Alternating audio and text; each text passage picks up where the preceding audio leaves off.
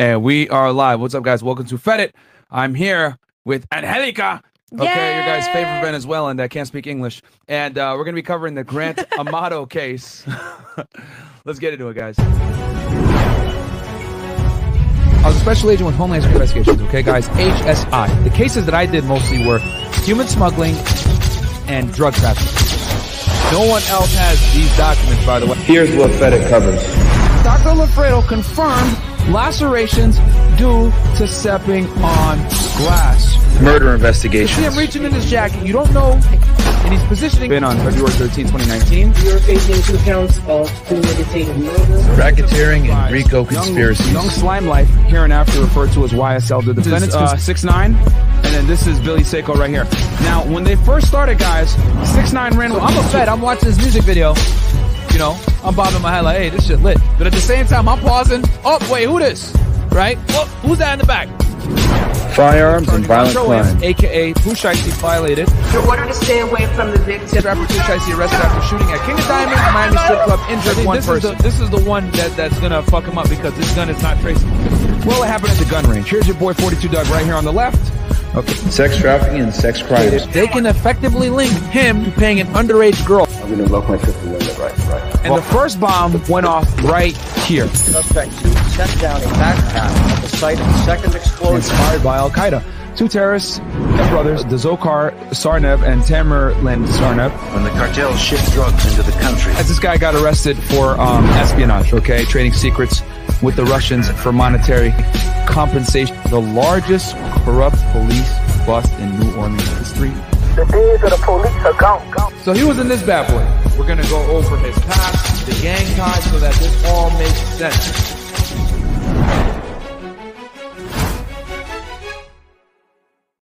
All right, and we are back. What's up, guys? Welcome to Fed It Man. You guys could be anywhere else in the world, but you're here with us. So thank you for being here, man. Um, today we're going to be covering the Grant Amato case. You guys have been requesting this one for a while. Uh, this is the guy that basically slaughtered his family because of webcam girl, and you guys are going to go ahead and get the full story and reaction on that one. But before I get into that, you guys asked me to bring her back, so she's here in the house. Yes. Go ahead, introduce yourself to the people, tell them Hello, who you are, etc. Uh, it's Angelica again, Angie for you, and I'll be co-hosting Myron today as well and helping with the case. So I, I want to say something by the way. Um, if you guys like hear me laughing in the back, it's because I'm reading your chats. You're you guys are hilarious, like really, seriously. so Do you have anything else? Where you want to drop your IG for the people or whatever? Uh yeah yeah yeah. Uh my IG, my Instagram it's at so Angelica with Angelica, yeah, with G. Um with two A's at the end. Can I can I post it here? Like can I try type it or no? Uh, yeah, yeah, you can type it. Yeah, yeah, okay, sure. I'm gonna type it Um, here. yeah. So yeah, guys, she she helps me out with the with the FedEx stuff. Um, she actually did quite a bit of research on this case as well. She got like a whole Yeah. notebook. You want to show them real quick? Where's your notebook? Yeah, this hold is on. my notebook. I have three whole pages of Hamatu.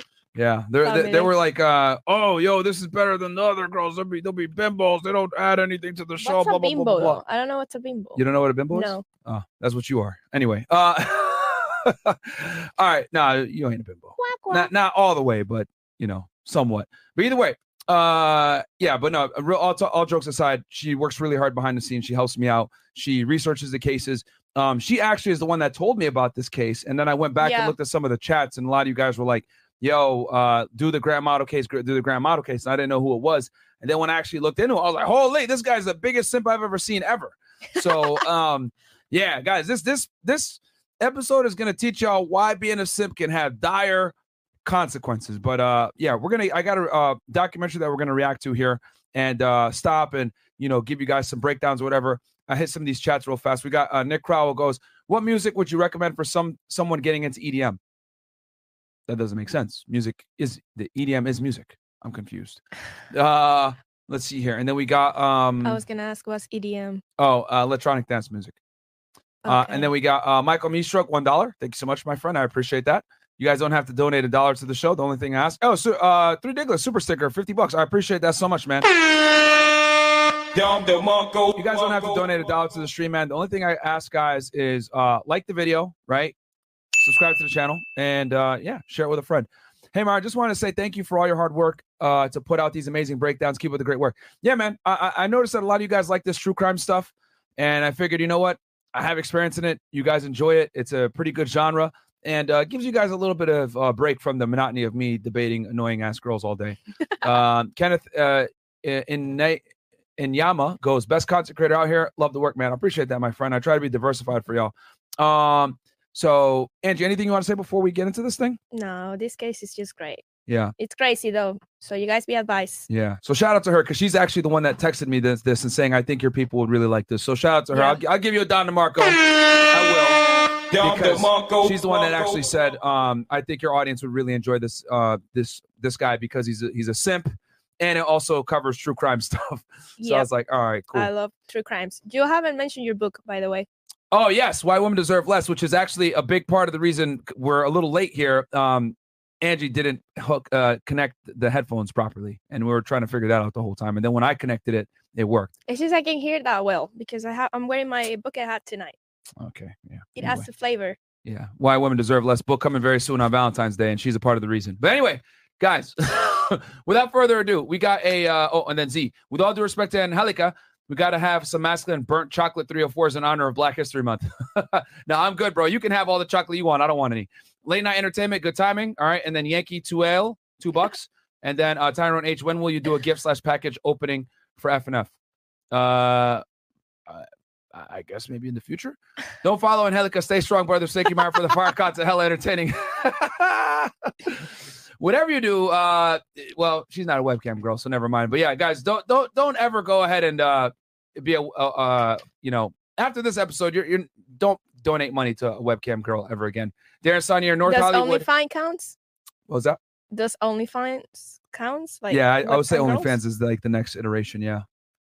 Um, and then North Hollywood shootout, hella crazy. They had body armor and rob a bank in Los Angeles. The reason a lot of police carry assault rifle. You know what, dude? Um, Angie, did you hear about that case?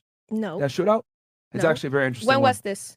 back in the late '90s in uh in uh, L.A. They robbed the bank and they got in like a full on shootout with the police. It was either Los Angeles or Las Vegas. I forget where, but it was it was a while ago. but it was he- crazy. It's like the reason why police nowadays have AR-15s and stuff like that. It's actually one of those like cases that like changed police precedent. The 80s, you said?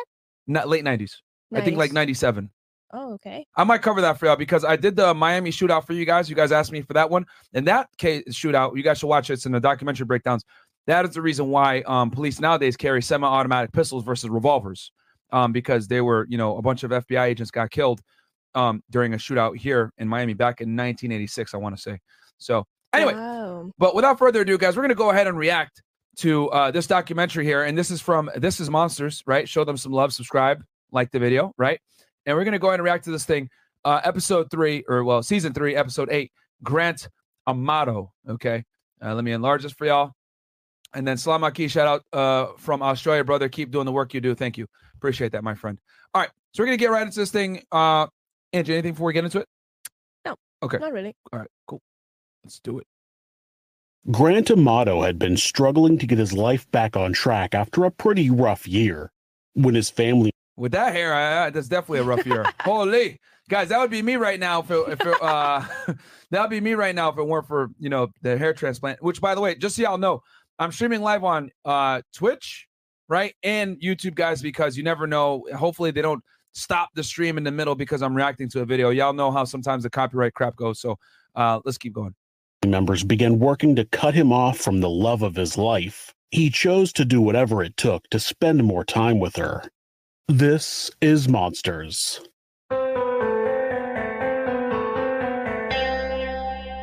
Somebody said he got the Uncle Phil.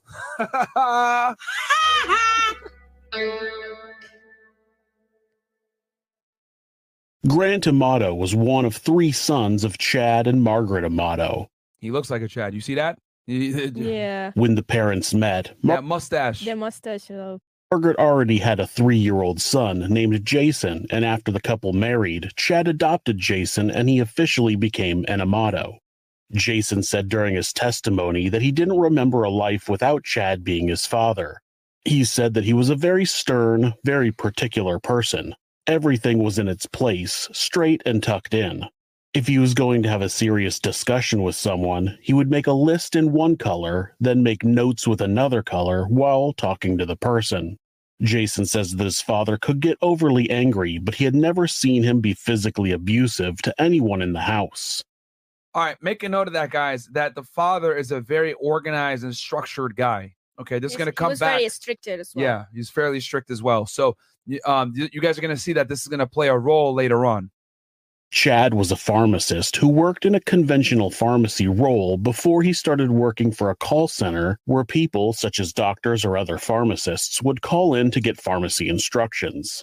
Chad was described as being very focused on the future and what he worked for, and he was stressed about the cost of a second home they owned in Tennessee.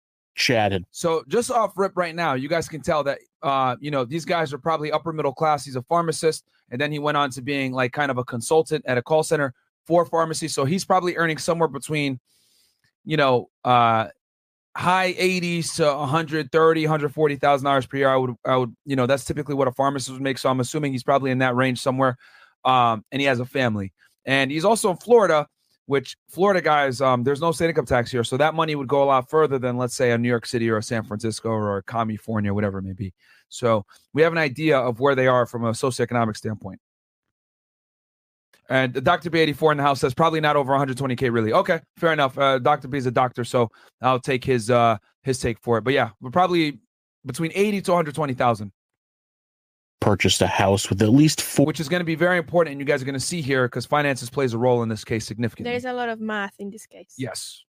four acres in the mountains, about an hour away from Gatlinburg, to move to when he and Margaret retired. Apparently, they were having a problem with feral hogs destroying the property, and Chad was spending a lot more time and money maintaining the house than he wanted to. Margaret was the supervisor for a transcription company. She had started off as a medical transcriptionist and worked her way up the ladder until she got to management. She worked from home in her own small office on the main floor of the house. A few years after getting married, Chad and Margaret had a son together, Cody, and then had Grant a few years later. Jason said that in 1989, his parents bought a piece of land off Fort Christmas Road in Chuluota, Florida, and Chad designed and built their family home. All right. So you know that that's going to be pretty expensive. And actually, let me go ahead and I'm going to open another tab for you guys here on the side. But let's keep going on with the with the documentary. Each boy got their own bedroom, and they had a game room and almost three acres for the boys to play on.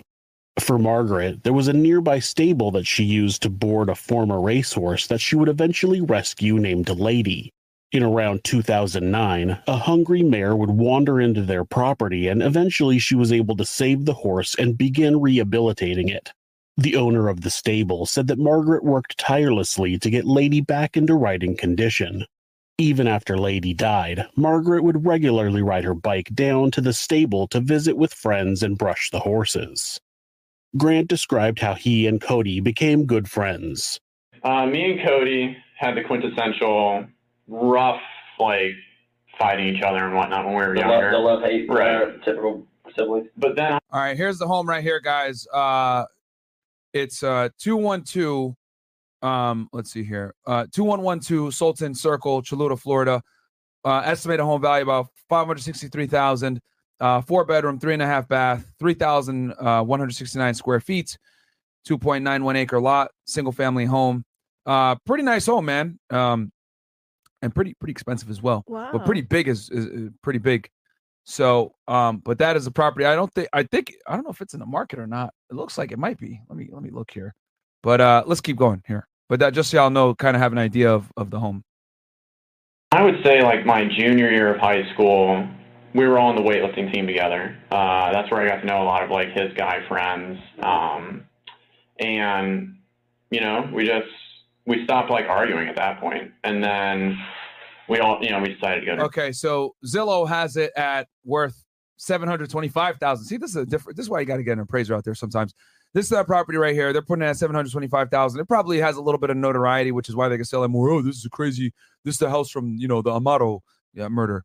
Um, and it was sold on May fourth, twenty people have a thing for those things. you So know, like- it's actually um owned at this point. So it's not in the market. What are you saying, Angie? That people some people have that thing for to buy like Yes. for buying like houses. Jeffrey like. Dahmer's house that that went on the market as well, and people were Airbnb in it. They were Airbnb in it for a while, and people actually wanted to stay there. So, no, that's definitely a thing. nursing school together. We decided to go to the, the nurse anesthesia school together. Um, I mean, we did everything together. I mean, Who's we were the better student? He was the better student in everything up through nursing school, and then I was actually the better student in nurse anesthesia school. But uh, there was like a, again, kind of like I was the better student. Okay, we're gonna see about that here in a second. Are you guys? Sorry, are you, are you guys at the same time in the same classes? Yeah. So you're the but not, exact not, same. not for nursing school, not for nursing. No, no, school. I mean for the, for the anesthesiology. Yeah, we sat right next to each other. So you're in there doing things together, so you got somebody to study with. Yeah. Somebody to work to bounce things off of and work Yeah, with. yeah, and we would do that all the time. And you guys can see here, this is the police interrogation video. And the reason why they're talking about, you know, making small talk like this is because when police interview suspects, it's very important for them to build rapport with the individual before they start asking them uncomfortable um, and incriminating questions. You want to build some level of rapport and be able to kind of get a baseline of what they sound like and how they speak when they're comfortable. Okay. So, um, that's why it's very important to kind of build rapport in the beginning, shoot the shit, talk about sports, talk about random things. I've told you guys before in my interviews, right? When I would have a suspect in front of me, sometimes I might, you know, talk with them about random stuff, their favorite food, their family, sports, um, their hobbies, video games, even sometimes. I'll talk like that about those, you know, random things for like an hour. Then I'll get into, oh yeah, I forgot, man. Yeah, so listen here, you're, you're here because we caught you with 20 kilos of coke. Let's go into that real fast. I forgot, blah blah blah, and I'll kind of downplay it and then go into it. So um, in this situation, is no different. We're burning the midnight oil. But you were better at it. Yeah, uh, and that was the one time that he actually admitted that I was uh, didactically more competent than him in that field. Um, and then Who's better in weightlifting? he was. Okay. He he he broke a number of school records. Uh, I think he was like the 129 weight class. I was the 119 weight class. But uh, he was he was definitely stronger Mhm. in uh, in high school. And then, um, but yeah, uh, we were close. I mean, I mean, like bonded, you know. So, a normal brotherly relationship up until high school, where they became extremely close. Jason was a few years older and was out of the house by the time Grant and Cody were finishing high school. The brothers had plans to both become nurses and then go to nurse anesthetist school together. After that, they were going to buy matching BMWs and then their parents' house when they retired and moved to their retirement home in Tennessee. The plan started out okay, and when Grant graduated with a Bachelor's of Science in Nursing in 2011, the brothers enrolled in the same nursing anesthetist school. They literally sat next to each other in class. Even though Grant claims that Now, uh, We're guys, kind of like twins. was that yeah s- sort of yeah. And guys uh being a nurse uh, so n- number one anesthesiology is not easy. It's the most sued practice there is. And then being a nurse and anesthetist is definitely not easy either. Um they generally make somewhere between 130 to 200 thousand dollars a year. Um dr b84 i know you're in the house so please correct me if i'm wrong i dated a nurse at this uh, anesthetist back in like 2013 2014 and she back then she was earning like a buck 60 buck 70 uh out of new haven but the, uh, connecticut but the thing is is that you know it varies wildly and then you can work a lot of overtime as well and i remember she used to work all the time so this is a pr- pretty prestigious career and uh you guys got to understand that like for hospitals it's very expensive to have an anesthesiologist on the uh on the staff so a lot of times anesthesiologists kind of contracted and they go between different hospitals. So keeping a nurse and anesthetist at the hospital is a far cheaper uh, way and more practical in some cases to have someone that has anesthesiology uh, background and it's it's it's less cost to the hospital. So um but yeah anesthesiologists definitely make uh, i think at the bare minimum around $300000 per year and then nurse and earn somewhere around one like i said 130 to like 200k per year if i'm not if i'm not mistaken so um very it's it's um very prestigious career can make quite a bit of money it's not easy though it's a very difficult profession he was the better student during this time, he still managed to fail out of the program. Cody would go on to complete the program and land a job as a nurse anesthetist at a local hospital, making a very decent amount of money. Okay. Also, you guys can see here that the brothers are different. One's successful, another's a failure. This is going to play very. Uh, this is going to play into the storyline here. Uh, so pay attention. Grant managed to find a job as a nurse at a hospital and worked there for about five years, but was eventually accused of stealing medication.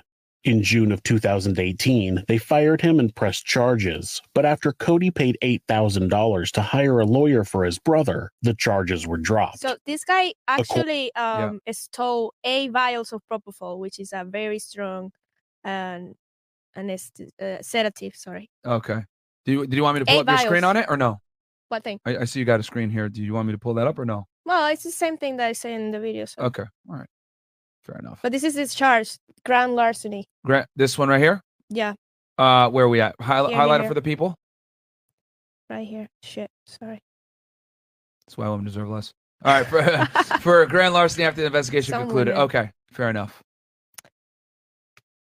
According to Grant, he said that the fact that he now had an arrest on his record made him not able to get a job, and he spent most of his time in his room playing video games, trying to become a famous Twitch streamer. You know, kind of like a YouTuber, just not as cool. So he wanted to be a content creator. Okay. So we know. This solitary time playing video games is also when Grant discovered the wide, wonderful world of cam girls. Up here we go. Okay. It's about to get real. Oh, shit! Oh shit! he said in an interview that the first time he talked to a cam girl, the first one was a woman named Sylvie who operated out of Bulgaria. He immediately fell in love with her and began believing that they had a special relationship. Sylvie. I mean, outside of the fact that he was literally paying to talk to her. How much was he paying, you might ask? Well, he's going to tell you. How much do you think you spent on this? Because it seems kind of pricey. Yeah. Nine- Uh, 90 tokens and, and $5,000 for, for how many tokens? I No, no, it's uh, six hundred dollars for for five thousand. For 5000 Yeah. Okay. So how much do you think you spent on, on Um, this? probably close to like two hundred thousand dollars. So,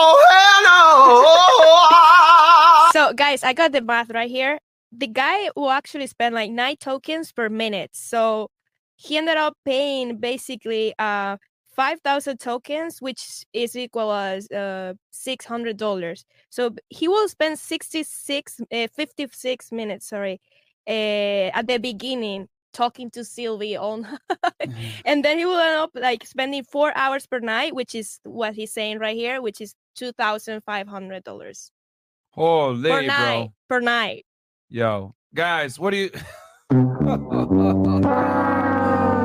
Man, book coming soon. Valentine's Day. Why women deserve less, bro? I'm trying to tell y'all, man. I'd say. $200,000? Yeah.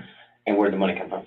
Money came from me, uh, my brother, and then my dad.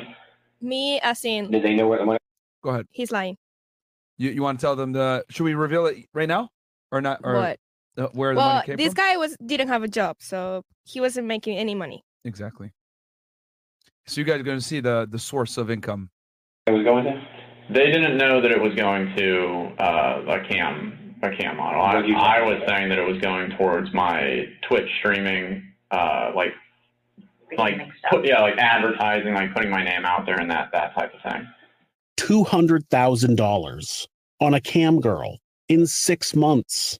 And he thinks that she's legitimately interested in him. It's $600 for 5,000 tokens, and the cam girl takes 90 tokens a minute. Grant said that he was talking to Sylvie for about four hours a day. Four Yeah. hours of time would cost him 21,600 tokens, which means he would need 4.3 blocks of 5,000 tokens. That would be over $2,500 a day. That works out to be more than $77,000 a month. Clearly, he wasn't talking to this woman every day because it would only take him two and a half months to rack up 200 grand in debt at that rate. He said that the money came from himself, his dad, and his brother. He was telling them that he was buying advertising for his new Twitch streaming business, but he was really spending it all on a cam girl. On top bro. Bombakat! Holy, guys, this is why being a simp will set you up for failure. Like, and we're not even getting into the crazy stuff yet. But wait, there's more. Half of Guys, the money um, it even Oh, took go. Uh, so in November uh, 2018, this guy will spend like 20k uh, per night. Some nights, 20k, 20k per night. 20,000. Wow, dude. Yeah, and Yep. but guys, people are wondering like when this was all going down. You said what? 2018. 2018. Yeah.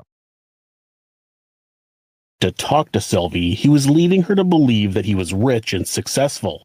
In the world he lived in while talking to Sylvie, he already drove that BMW that he had dreamed of with his brother years earlier. In order to keep up appearances, he would send her lingerie and sex toys to use during her performances. What? After the credit cards that Grant stole from both his father and Cody got maxed out, he would just lie about promoting his Twitch stream and steal more credit cards. Unfortunately, bro. Holy. Yeah, you guys can see here, he's basically just stealing, right? And lying to the girl to continue to perpetuate this fantasy. And and we talked about this in detail with Andrew Tate, guys, uh, because you guys know Andrew and Tristan both ran a very successful webcam business.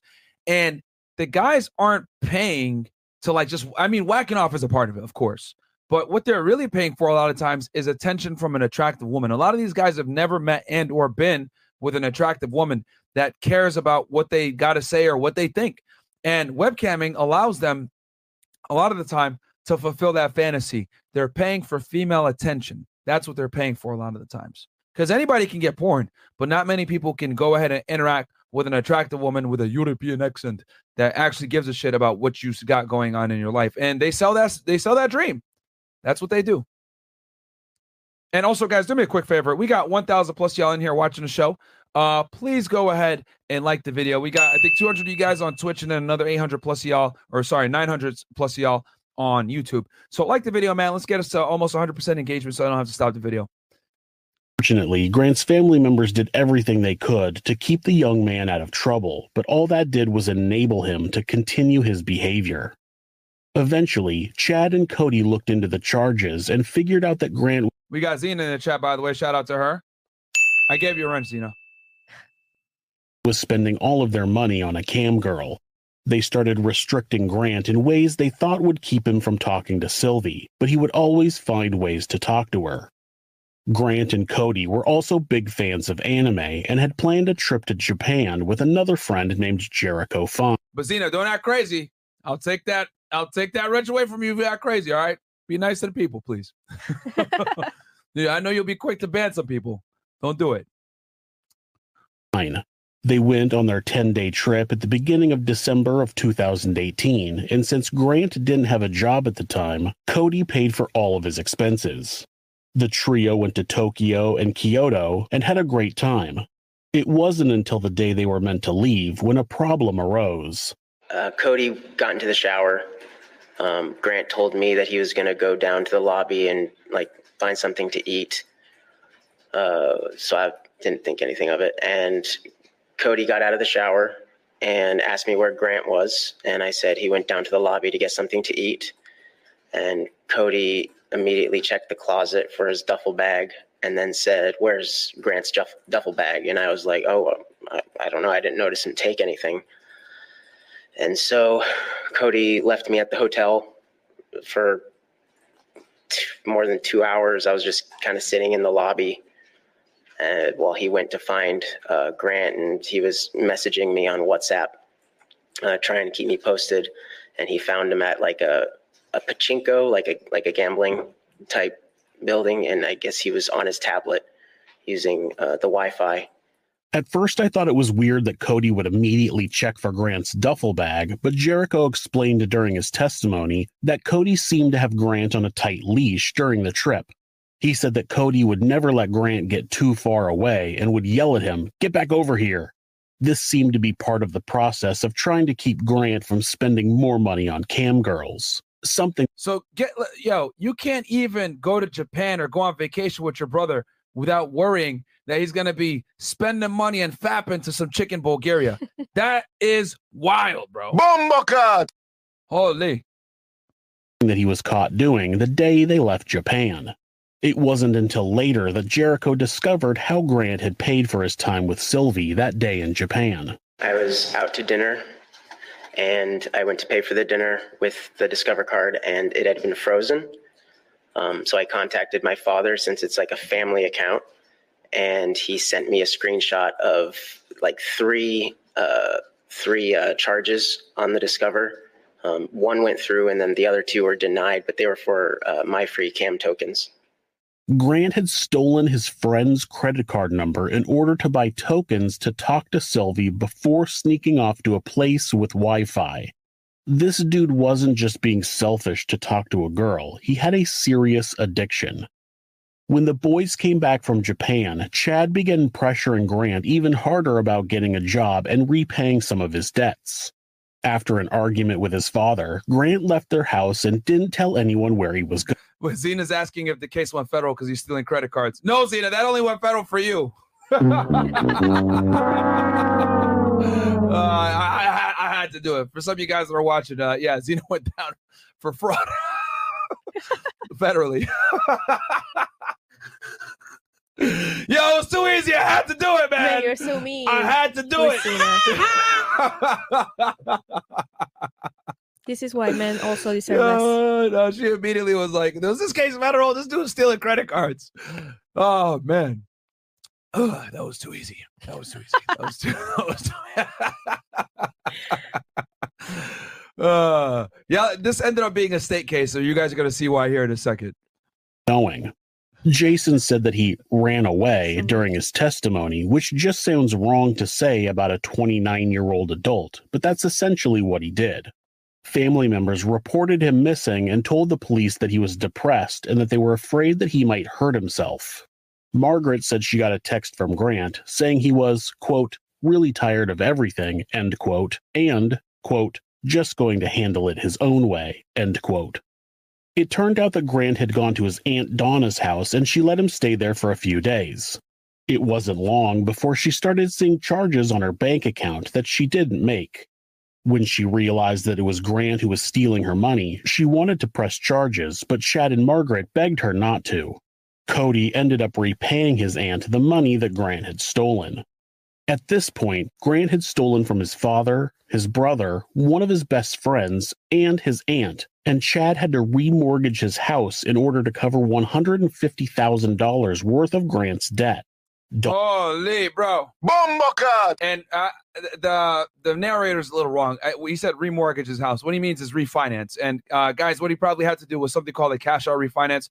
Basically, let's say you got, you know, $100,000 worth of equity in your home. You could do a uh, cash out refinance, which will allow you to pull somewhere between 70 to 80% of the equity that you have and get that money out cash, tax free, of course, and then you can use it to, well, you should be using it to purchase other properties. But in this case, he was using it to pay off debt, consumer debt from Webcam Girl in Eastern Europe, which quite frankly is very uh stupid. But what can you do here? so he had to literally refinance his house, get the cash out to pay the debt. It's $150,000 worth. So you guys can see here the ridiculous amount of money that Grant is spending to talk to some girl. This is a level of simpness I've never seen in my life. Wild. Donna said that Chad had told her over the phone, quote, Yeah, I'm going to have to work a few more years than I thought I'd have to, but it's okay. I'll do it for Grant. I don't want him to go to jail, end quote. All because he was addicted to a cam girl. This is so the sad. family made some calls Yeah. and found an addiction recovery facility that would take him. On Oh, December that's about to get crazy. December 23, 2018, Chad, Margaret, Cody, and Jason all went to Donna's house early in the morning and had a sort of intervention for Grant. Cody took charge of the situation and talked to his younger brother about his obsession with Sylvie. He told them that they wanted him to go to a facility and talk to them about it. They just wanted things to be better for him. Grant initially got angry, but eventually gave in and got into the car with his father, mother, and Cody. Jason didn't go with them to drop him off at Cornerstone Recovery Center in Fort Lauderdale, Florida. It was the last time Jason would see his father or Cody. Guys, by this Grant time, was supposed to be on a 60 day program. Go ahead. by this time of the intervention of the family, Grant had already stolen from all his family like two thousand, uh, two hundred thousand to two hundred fifty thousand dollars. Holy man. So they they should have intervened a lot sooner. A quarter million. 200K? Yeah. program at the recovery center, but he was released after 12 days. According to him, the counselor said that he was just in a little rut and didn't need to be in a full program. It seems as though he minimized his addiction to the cam girl because if they knew exactly what he would done in order to talk to Sylvie, they would have put him into an addiction program with no hesitation. Cody ended up paying $15,000 for Grant to have a spot in the program, which wasn't utilized. During his interview with police, Grant Bro, they're dropping racks to try to get him recovered. And what does he do? Oh no, bro, I, I'm good. I'm I they don't I don't need to be there the whole time. said that he thinks the facility refunded $3,000 since he didn't stay the full 60 days, but wasn't sure if Cody ever got the refund. Once Grant was back from Cornerstone, Chad had created a list of rules that Grant needed to follow in order to stay in the house. Basically gave him I ultimatum. guess Was that good? that he, his parent uh, his dad also basically gave him like an ultimatum Yeah. to stay at the house. When he brought him back, he had a bunch of rules. I would call it uh, like an ultimatum. Uh, There you go. some options that were uh, given to Grant to choose between uh, after leaving the facility. And um, based off of some of his choices, there were uh, specific rules and regulations that uh, my father had laid out for him. And uh, And give, give some example, I mean, I, I'm I'm not asking to read the entire Yeah, that man bun is crazy, but it is what it is. Our document, the jury has it, it's gonna go back with them, and they can read it, but give the, uh, the jury some examples This is one of Grant's brothers, by the way, guys. That's of the older. what, uh, what are the options given to them. All right. So uh, the first thing that was covered was living arrangements. You know, does he want to live at home, move out on his own, go to the military? Um, looks like my father pre-wrote this and uh, and then updated it with a different color pen. I'm assuming with uh, discussion with Grant. And if you guys remember before, the dad, right, was pretty regimented. So he, you know, wrote the went down the list. You know, he discussed what he wanted to discuss, and then had another colored pen, you know, to make amendments as they were having the discussion. So they're actually put that put that into evidence because you can see the son here is reading it um, for the jury. So there are some markings and highlightations of things that were discussed and chosen. It looks like Grant um, chose to live at home. Uh, he understood that the family would not cover or pay any current remaining future debts, etc.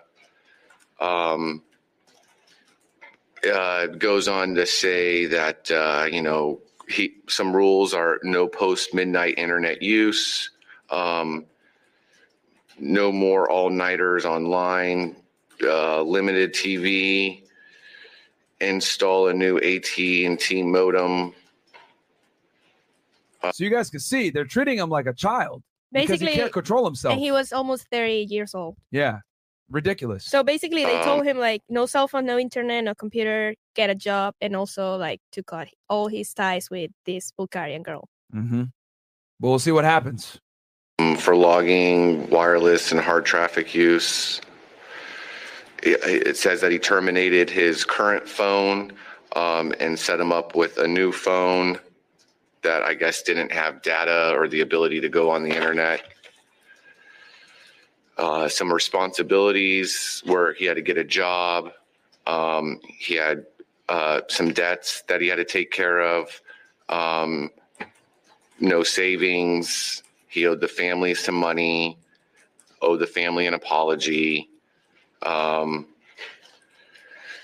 it's very detailed. Chad felt like he needed to So the reason why you guys are probably wondering, well, yo, Myron, why are they introducing that to evidence? Like, what what does that have to do with the case? Well, the reason why, guys, is because they're trying to demonstrate here um, intent and motive for the offender. As you guys know, right? Grant murdered his family, uh, and what this letter, right? Not this letter, but this this list demonstrates is that the father put strict boundaries in place to limit Grant's ability to speak to and communicate with this woman and to spend money. And that is a part of the reason why Grant, right, m- uh, committed the crime allegedly. All right. So that's why the prosecution put that into evidence to show that the father took an active role in restricting his ability to speak to this woman, which was the motive for why he went ahead and attacked the family and killed them later on. Severely restrict Grant's abilities at the home in order to keep him from getting into more financial trouble. He didn't know of any other way of keeping his son from blowing more money on a cam girl. He even contacted Sylvie in Bulgaria. It informed, it, it states that it informed Grant that they Hold on, yo, imagine how crazy that is. Uh, like some dude from America calls you up. You're some like webcam chick, right? You're maybe you're, you know, and you get this call. Hey, this is Chad. Yeah, I need you to stop talking to my son and taking his money. Um, he's, he, yeah, like, Our you need to stop doing that because it's actually my money and it's pissing me off. what was that? That is the family's money. yeah, like uh, th- this is money. BS. He doesn't have the money. He's capped. He's losing his hair. He's, not that uh, yeah, attractive. He doesn't have a BMW. He's not a famous Twitcher or gamer or whatever. Yep. He's not nothing that he said to Everything he told you is Stop the cap. You know, it's all a lie. So just leave him alone. All right. So could you imagine your dad But- having to do that though? And not only Sylvie though, like he also had friends online, like on the website. Mm. They were connected. Like a bunch of people had this like uh affection with Sylvie, and they all had in common that they liked Sylvie, so they were all friends. They Wait, were. It was. hold A, on. it was a group of simps. Hold on, wait, stop actually. the show. You're telling me that there was other dudes that Yeah. liked her. And, And- they would chat online and watch the girl together. They were. It was a whole community. What the? Yeah, a, a- an army of Sims. I'm telling you. I didn't know that. I thought like you know because a lot of guys, most of the time when it comes to these webcam guys, they want the girl to themselves, right? And they Yeah. just they want to talk with her one on one or whatever. But you're telling me that he had a community of Sims simps that he was friends with. No, actually, you have to pay more. I don't know. I mean, I don't know all the websites though, but I know that in some you have to pay more to watch her pri- uh, privately. Pri- private. Privately. What's the word? Right, privately. Yeah. So um i guess he will do that like to have sex with her to get personal but Yeah. also like if you wanted to talk to her like regularly just like regular conversations Virtual banging, yeah crazy i know bro. Bomba Holy, I did not know that. Shout out to Angie for giving us a little facts here. Yeah, I did not know that he had a community of guys that he was like friends with. That that you know what that explains his antisocial behavior. yeah because he didn't really talk to he was anybody living else. in the internet Yeah. Okay. reached out to this woman to let them know or to let her know some of the things that Grant had been saying weren't 100% true. Um, and that And don't worry, guys. We're gonna read the super chats at the end of the show. I appreciate you guys donating. Every single chat will be read. Uh, I just don't want to disrupt the flow of the show um, at the moment. Maybe I'll take a break in the middle and but we'll you guys are chats. hilarious But you guys Love you are guys. hilarious. You guys got uh, Angie laughing in the back. And uh, guys, also do me a favor. There's uh 1,200 you guys watching right now on YouTube. If you guys could do me a huge favor and like the video, I would greatly appreciate it. It really helps with the algorithm. Um, and like I said before, we got kicked off YouTube for a week, couldn't post, etc. So anytime we got y'all in here and you guys help with the engagement, it helps content like this get reach out more people. Because quite frankly, I'm trying to beat out these other true crime people that just put out ma- put on makeup and tell dumb stories. We make way better content, way better. she's actually good though Yeah, we're better, bro. We're better.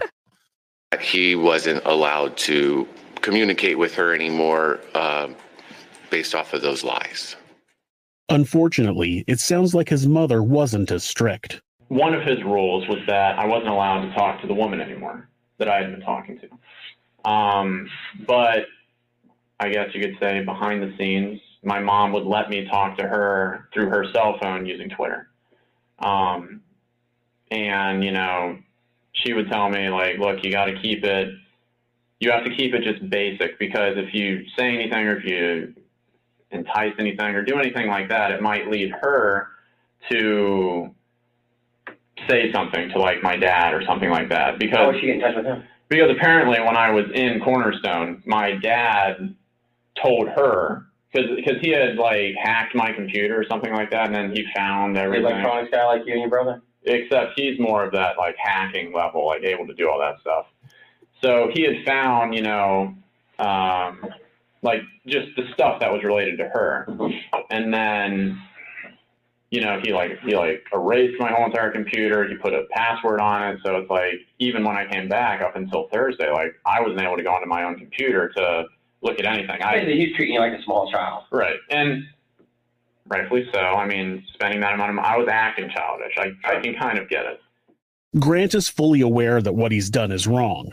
He knows that he should feel that way to not look like the bad guy to these detectives, but Grant doesn't really care that what he's doing is wrong because he's an addict.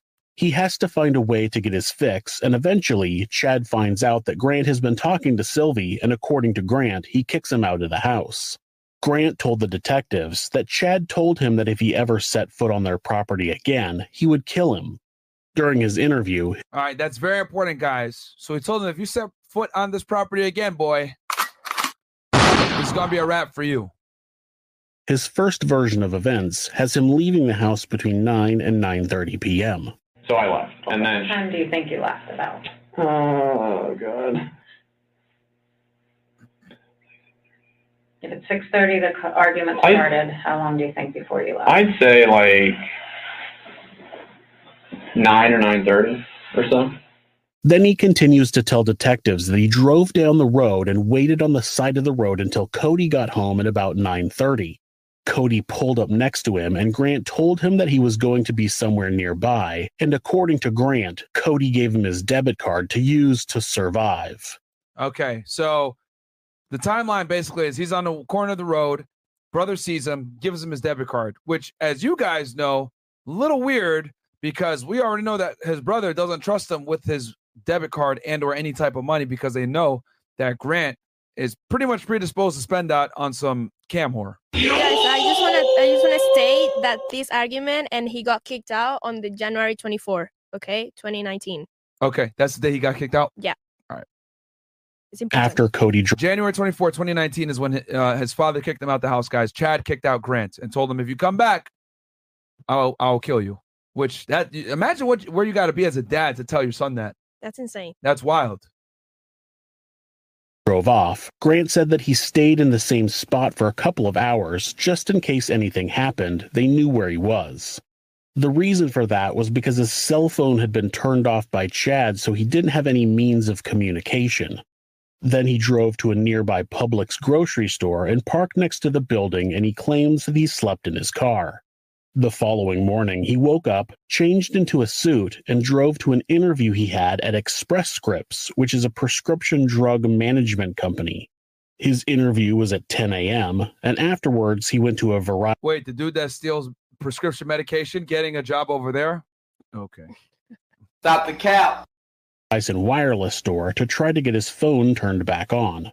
They told him that they couldn't help him because the account was in his father's name. He then tells detectives that he thought about going back to his house, but only drove down the road in his neighborhood and changed his mind. He went a few other places, got some food at Panera, and went to get a room at the Doubletree Hotel. The detectives brought up how he was paying for things, He looks like a dude that would eat a Panera bread. I ain't gonna even lie, man. you get one of them weird ass sandwiches that's like that barely fills you up. He looks like that type of guy to go ahead and get that type of food right there, man. Hey guys, do me a favor. We got, like I said before, 1,200 guys in here, but we only got 50% engagement. Guys, get us to 1,000 likes. If you guys get it to 1,000 likes, I would greatly appreciate it, man. I don't want to stop the show. Like the video. And Cody's debit card came up again. I had used Cody's card to pay for one of my bills that was outstanding. Uh, it was just one of those from that site. It was just like a, a bill that had backed How much up was from that? there. Five ninety nine ninety nine. Okay. Um, Cody, you know you're doing that? Yeah. He said it's okay to do that? He said to use this to like survive until things can get figured out because he knows that I only have you know a few hundred dollars in my name. When He did told you that that night that you Right. could use his card and El pay Cody. off what needed to be paid off? To, yeah, to, ba- uh, he What was that you said? El Cody. El Cody. Great Yeah. brother. yeah, seriously. he said to use it for like necessity. Did he give it to you? Yes. He gave it to you, said, here, take this and just Yeah. do whatever. But that was normal for him, though. He was, Yeah, he was, because he had for the most part, always he was footing, footing most of your bills. Right, Aside. right. Okay. He explained that he used Cody's debit card to pay one of his bills. He claims that it was a bill from the Camgirl site that had been backed up. So he's been kicked out of his house and has almost no money to his name, but paying off a bill to a Camgirl site is top priority? No. Bro, what the This guy is legit never going to stop, man. incredible, incredible. I told y'all this was the, probably the biggest simp story I've ever seen in my life, man. You know, I wonder if Sylvie found out about the case. What was that you said? Go ahead. I wonder if Sylvie found out about the case. Mm-hmm. She had to have. She had to have. Yeah, There's no way. This thing was all over the news. poor girl. Yeah. No, she's the one. She kept taking his money. Yeah, I know. But they're trained to do that. You know what I mean? So She belongs to the street. you should. Oh yeah, she definitely does belong to the streets. I agree. She belongs to the interwebs. What really happened is that Grant used Cody's debit card to buy more credits to pay to talk to Sylvie online the night he left his house. The internet history on Grant's Microsoft Surface shows that he paid for tokens and then used the Camgirl site at about 3 o'clock in the morning on January 25th. At this point, Grant has been sitting in a room at the sheriff's department talking to investigators for over two hours, and he's not asked why he's there or if anything has happened to his family. That right there, my friends. Red flag. Cody was described as an extremely dedicated worker. He was always at the hospital early, getting ready to take care of patients and talking with his colleagues about the day's plans. He had never missed a day of work and always stayed late when needed. The shifts for a nurse anesthetist were 7 a.m. to 11 p.m. They worked 16 hour days, and any hour They be they be Holy doing shit. slave hours, bro. They be doing slave 16 hours hours. days? Yeah, I remember when I uh was seeing that girl. She would like it would be like two to three days in a row, and yeah, slave hours. It, she was always tired. Hours worked after 12 hours were paid at double time, so people didn't regularly volunteer to leave. Cody worked with a man named Chris Cisco, who described their day at work on January 24th, 2019. Uh, our days are normally filled. Um, they're very busy. Um, but I do remember that uh, that afternoon it had kind of slowed down a little bit. And um, there, uh, so what happens is, is there's four of us that are scheduled that um, 16 hour shift. Um, and again, if it, for some reason, if it slows down in the afternoon, um, you, uh, what we'll do is either we have to stay there on call, even though there's no cases going on, or if there's even sometimes no cases going on, sometimes the, the um, head anesthesiologist that's running the board for the day, who's in control of the board and of when we get to go and come, um, they will first ask us if there's any volunteers, if anybody wants to leave early. Um, well, that day I remember that um, none of us wanted to leave early. Um, so um, instead of any volunteers, what will happen is um, they will we'll put all of our names in a hat and draw names out of a hat. And uh, Cody's name came up uh, first, and uh, he was going to leave at like 9:30 uh, that afternoon. And then um, since That, my name that was- evening, afternoon or evening?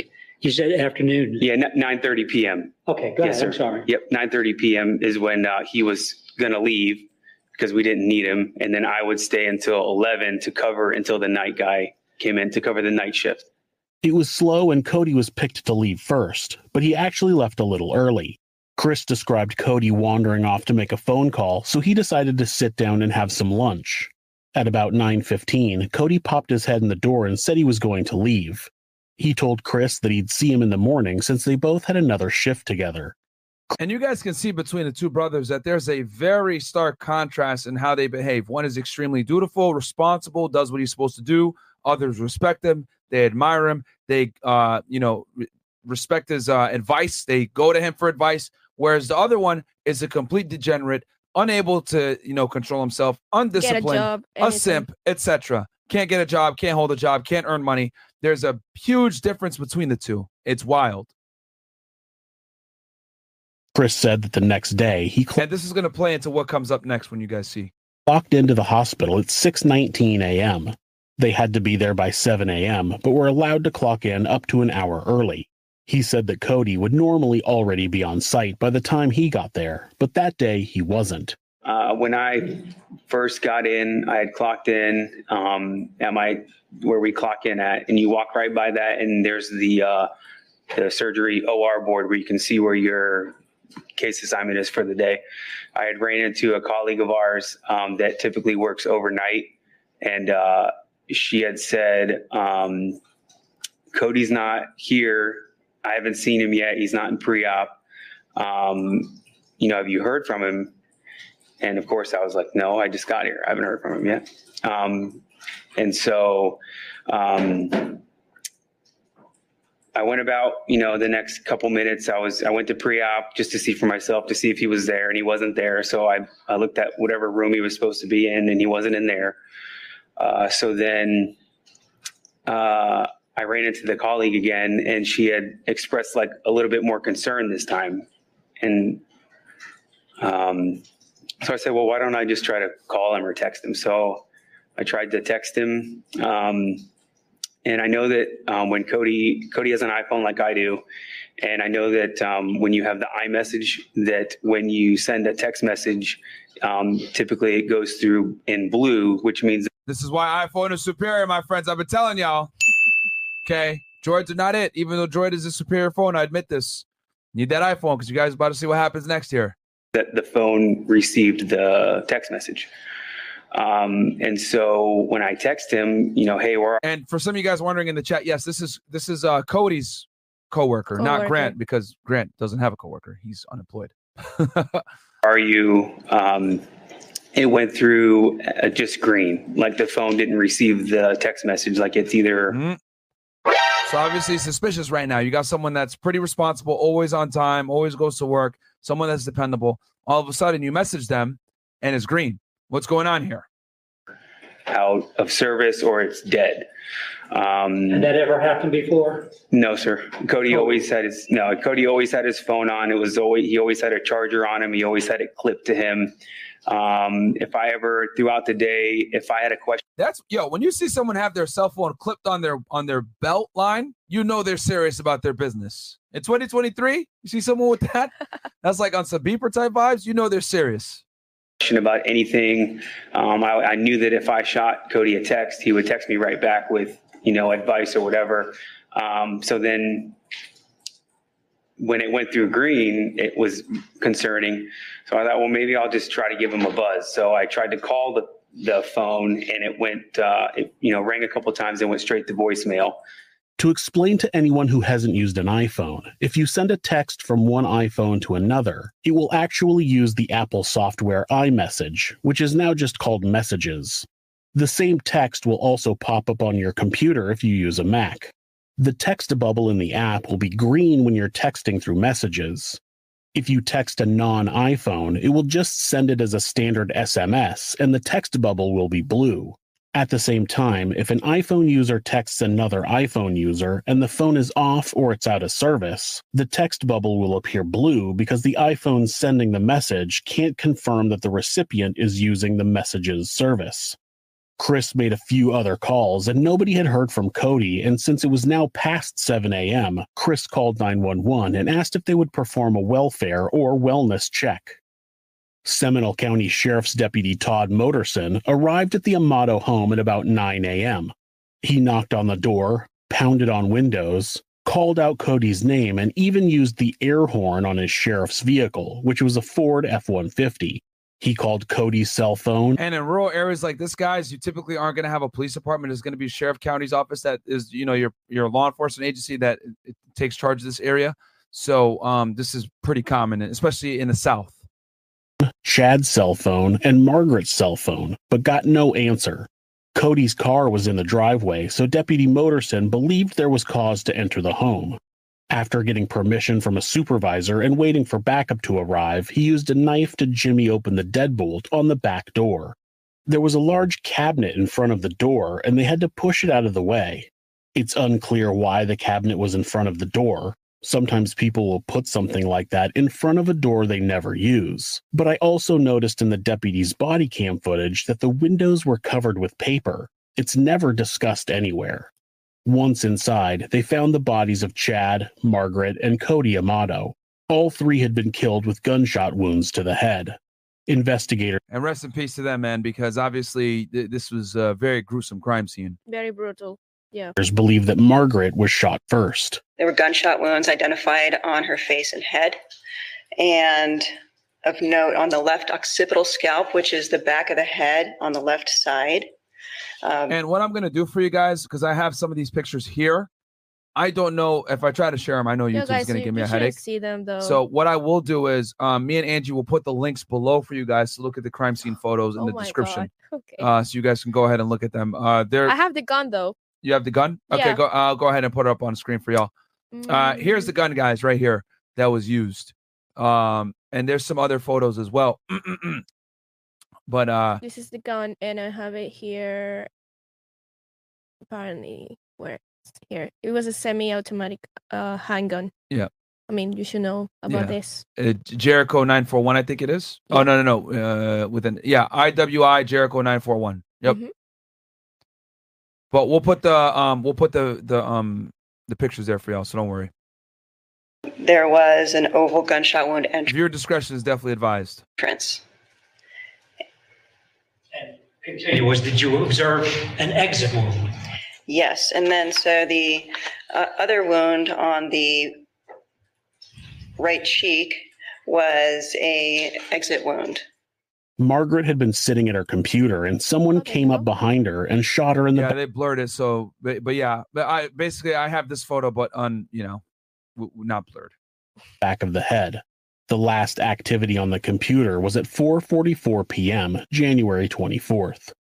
It was believed that Chad was killed after he got home from work at about 5:30. So, beginning on the back of the right ear, uh, there's a gunshot wound entrance.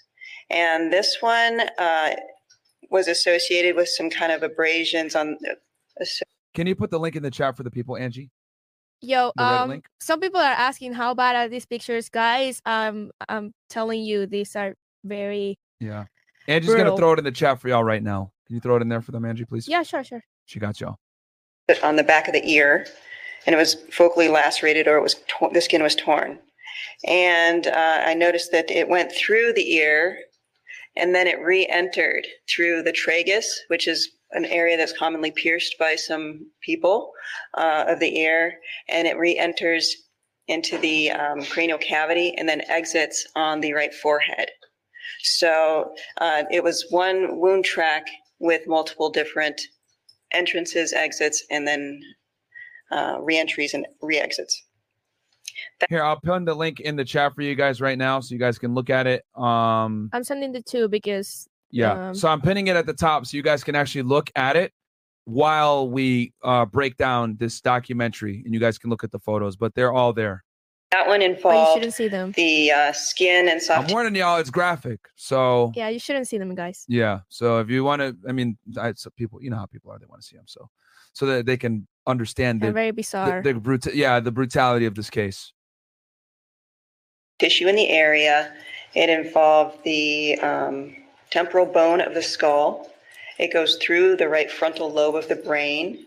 It fractures the right frontal bone of the skull. And um, tell the jury the, the uh, direction of that particular bullet.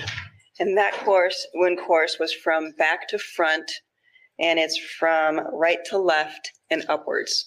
The first shot to the back of Chad's head did not immediately kill him. When I first saw Chad's body in the kitchen, I asked the investigators if he had been moved. Uh, it was my instinct that he was not in the correct position or in the position that he had died in. Uh, based on my training and experience, uh, his taking in the entire crime scene, the blood patterns, the uh, movement in the blood in the kitchen, it seemed that he was not in the same positioning as he would have been at the time he died. And I'm going to show you again, states 41. Can you please point out to the jury what specifically led you to believe he was moved? Well, initially, when we arrived at the scene, we knew that there were two cartridge cases in the kitchen. However, we only saw the one bullet hole in the top portion of the kitchen cabinet. And that lined up with the blood pool on this side of the kitchen island, so the right side in this photograph. So we assumed, or I assumed, that that shot caused him to fall down. He bled. And then you can see these drops of blood.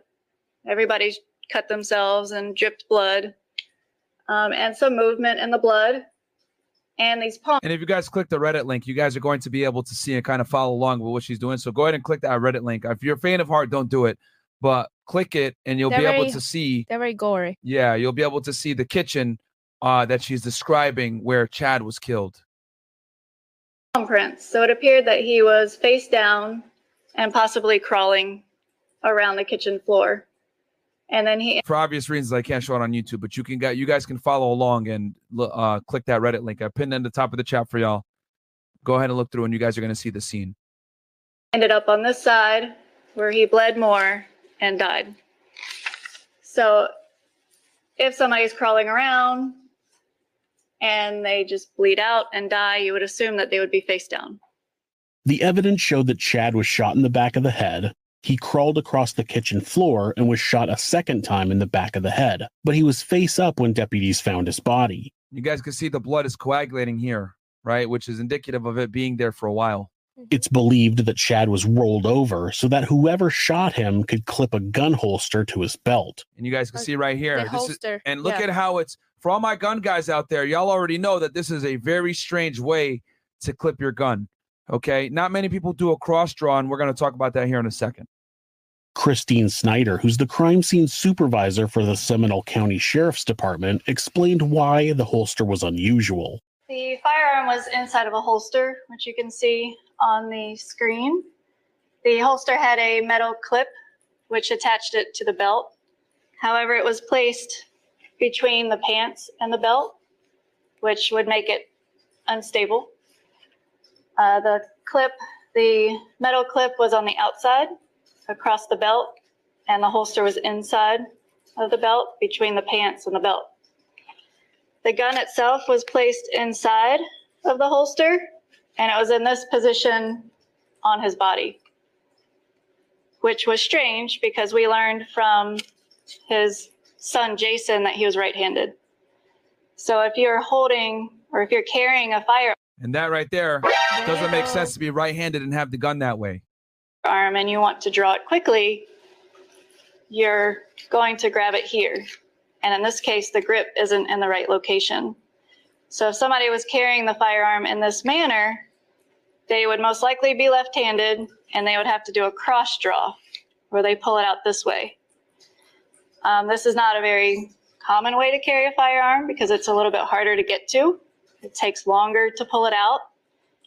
And And guys, I'll tell you from my law enforcement experience, I think I've met only maybe one or two agents out of hundreds that carry cross draw. Most carry um, on their side. Uh, maybe a few carry appendix like I used to, right? But you got to be thin and have a slender body to be able to do that. Pause. Right? You can't be fat slob doing uh, appendix carry. What's the right way to? to But a cross draw, very few people cross draw, man. Very few. What was that, Andrew? What's the right way? There is no right way, but I mean the most preferable ways. Most Oh, people carry it on the side, on their on their strong arm side. So if they're right-handed, they carry on the right hand side.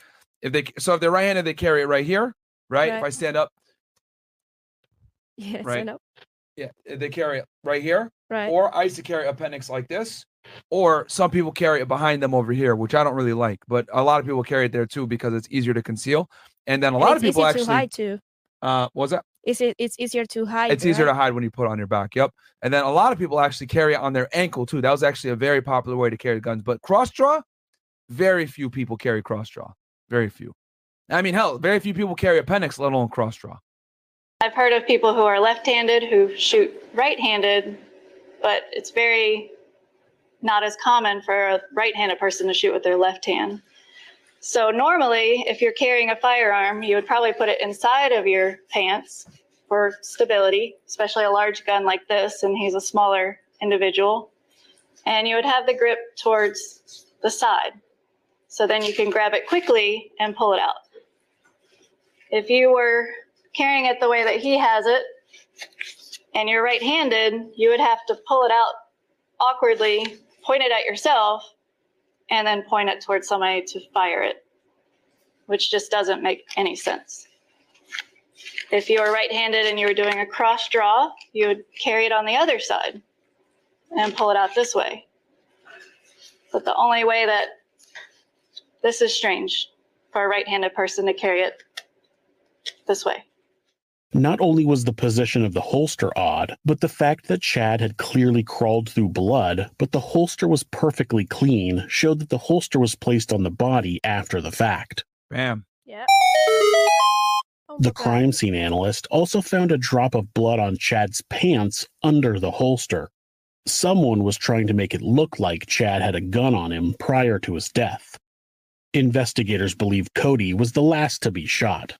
So on the right cheek, there's a gunshot wound entrance, and that wound involved the skin, the soft tissue in the area, the right maxillary bone of the face, the right sphenoid bone of the skull. It crosses the midline and involved the brainstem, and it continued to involve the left cerebellar hemisphere of the brain and the left occipital bone of the skull.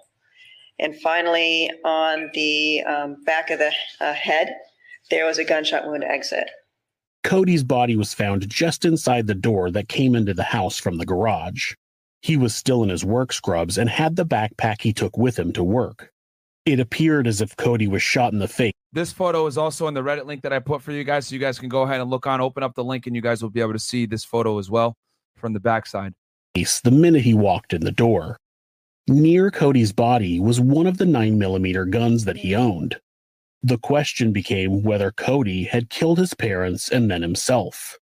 There were four shell casings collected from the scene, which matched the amount of times the victims had been shot. Bullets collected from the scene were sent to the forensics lab for comparison, but strangely, the bullets were found to not have come from the shell casings. The sh- Mm. Oh shit! Oh shit! The murderer thought they were smart. Shell casings had been fired from Cody's gun, but the bullets did not match the rifling of the same gun. Also, investigators found no gunshot residue on Cody's hands, and there was no stippling on the bullet wound to his face. That's huge. The fact that he didn't have gunshot residue on his hands and no stippling on his head tells you, and stippling, guys, is the burn marks that uh, uh hit you whenever you're hit with a close range shot. Stippling is when the skin gets burned by gunpowder when a gun is discharged close to the skin. The lack of stippling meant that the gun was fired from at least three feet away. And this also, guys, is how they knew that YNW Melly was the shooter in that case because there was stippling on his victims, on his two best friends' heads because he shot them in the car versus them saying, oh no, it was a drive by shooting. That's how the police knew it was almost an execution shot at point blank range. Not something that Cody could have done himself. So someone managed to get into the house without any signs of forced entry, shot all three family members, and attempted to make it look like a murder suicide. The absence of Grant from the scene made him a prime suspect. Jason was also a suspect, but was quickly cleared. Crime scene analysts went to Jason's employer and searched him and his car. Then they searched his house. He had no injuries and they found no blood or weapons anywhere. He also had an alibi as he was out to dinner with his girlfriend and her daughters at the time authorities believed the crimes were committed. I ain't gonna lie, I would probably suspect them too if I was the lead detective. Like, yo, that man bun, With hey, bro, ponytail, what yeah. the hell's going on here? The morning of January 26, 2019, Grant woke up at the Doubletree Hotel and walked outside to get a bottle of water from his car. There were sheriffs outside who asked him to come to the sheriff's office and answer some questions. From there, Grant sat in an interview room for more than two hours, telling investigators all about his life and his relationship with his family without ever asking why he was there. The detectives finally tell him that something happened at his house, and he starts changing his story. when I had come back that other time, I crossed in front of the the red the dude's fence, the red blinking lights ones. What Um, time was that? I can't I can't remember. That was that was Friday during the day when you said you were going to come back. right. Yeah. Okay, but it was after you did your interview. Correct. Okay. If you did that, you would have seen something. And And here, guys, I got some of the footage for you guys from the arrest uh, of Grant Amato right here. Some people say that he looks like Mike Loving. That's hilarious. This is just released body cam video showing the moment Orange County Sheriff's deputies took Grant Amato into custody at a hotel. You're being cooperative, sir. We appreciate that. The man accused of killing three family members seemed so docile, so meek. Law enforcement was looking for Amato because he was the suspect in the triple murder, accused of shooting his mother, father, and brother Look at how gaunt and skinny and messed up he is. Like all he cares about is talking to that webcam model. death in their Seminole County home. It's just a normal routine when we encounter someone that we want to make sure you're safe. The alleged motive for the murders is so bizarre, Hollywood script writers couldn't make it up. According to investigators, the family was in turmoil. Amato's parents put him in a sex and internet addiction rehab clinic. Amato allegedly siphoned off thousands from them to pay for chats and buy gifts for a Bulgarian woman he met on an adult website. Now, five months later, Grant Amato is ready to stand trial. This week there was a hearing to decide what evidence will be allowed. Now we know you don't have any weapons. We'll, we'll get those restraints off of you. This body cam video is expected to be part of the evidence. In the video, you see Amato surrender. He puts up no fight, even encourages deputies to check his room for weapons. I mean, I have my, my like duffel bag and whatnot in there if you guys want to check that and whatnot. It'll be up to the detectives to talk to you. After he was And the only reason he's so confident is because he knows that they're not going to find the murder weapon. Taken into custody, Amato was questioned and eventually charged with three counts of first degree murder. Holy. Shit. Holy. All this over some webcam girl that doesn't even like him. Incredible. Doesn't even would like be something out of the ordinary that you have seen. If you pass that, you pass something out of the ordinary. What was it? I saw like a news van and then uh I don't think there there might have been like a cop car there there was like traffic being being Human nature. Human nature. What do people do when I go back to my old neighborhoods? And I've lived a couple of places in Central Florida in the 23 years I've been here. I see something major going on. I get on my phone. I get on my computer. So I Look, what, I wonder what's happened by my neighborhood. And look.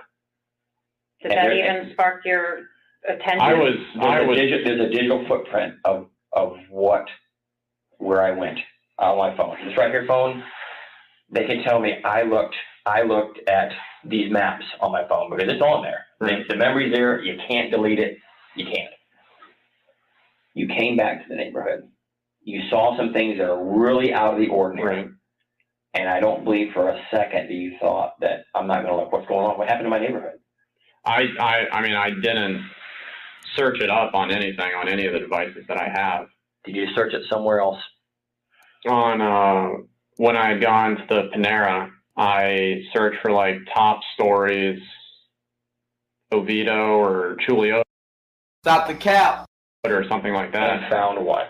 And then I saw that there was uh it was like just the initial like it had like a video, but I didn't I didn't listen to the video, but it had just an initial thing of that there was shootings in Sultan Circle. But it didn't say like the address or who was involved. It was just like the this is the preliminary. was that on one of the news stations? Um What was, what was it? What was it? What was the site you searched? I can't I honestly can't remember. And you- and I you- think it Stop the cap. It was one of the Weshes, but And you saw the story because we've seen the same stories. You've seen the story because there's a thing that will tell me how long of the of the time you spent on that. Right. You saw what happened. Yeah, I was on there for like twenty seconds. Well, what was your thoughts when you reviewed this story? I was freaking out and I like I didn't I was just like blank. I didn't know what to do. You guys are going in on his hair, bro. It's the dollar store Ginobili, sunroof up there. He changes his story within that clip alone. He claims that he saw a news van in his neighborhood, but that he didn't search for what happened. Then he immediately says he did search, but he didn't read the story. He was freaking out about it, but spent more than two hours at the sheriff's office and never brought it up. They finally tell him his family is dead. They ask him what he thought happened in the home. So if anything happened in the home, to bring law enforcement there, what would you think happened? That there was a shooting. Between whom? I don't know. I, I- Stop the cap. How'd you know it's a shooting? Between Cody and and my dad. And why would you think that? to protect me or to help me or to do something with me. Grant told a What? What are you talking about, bro?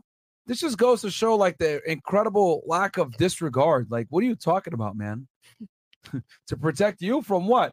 From paying money and whacking off to some Bulgarian? Like, no, you've already you exhausted those options, man. Guys, do me a favor, by the way, quick little thing. You know, we'll do a quick super chat break. Um, we got 1,400 plus y'all in here. Can you guys do me a quick favor?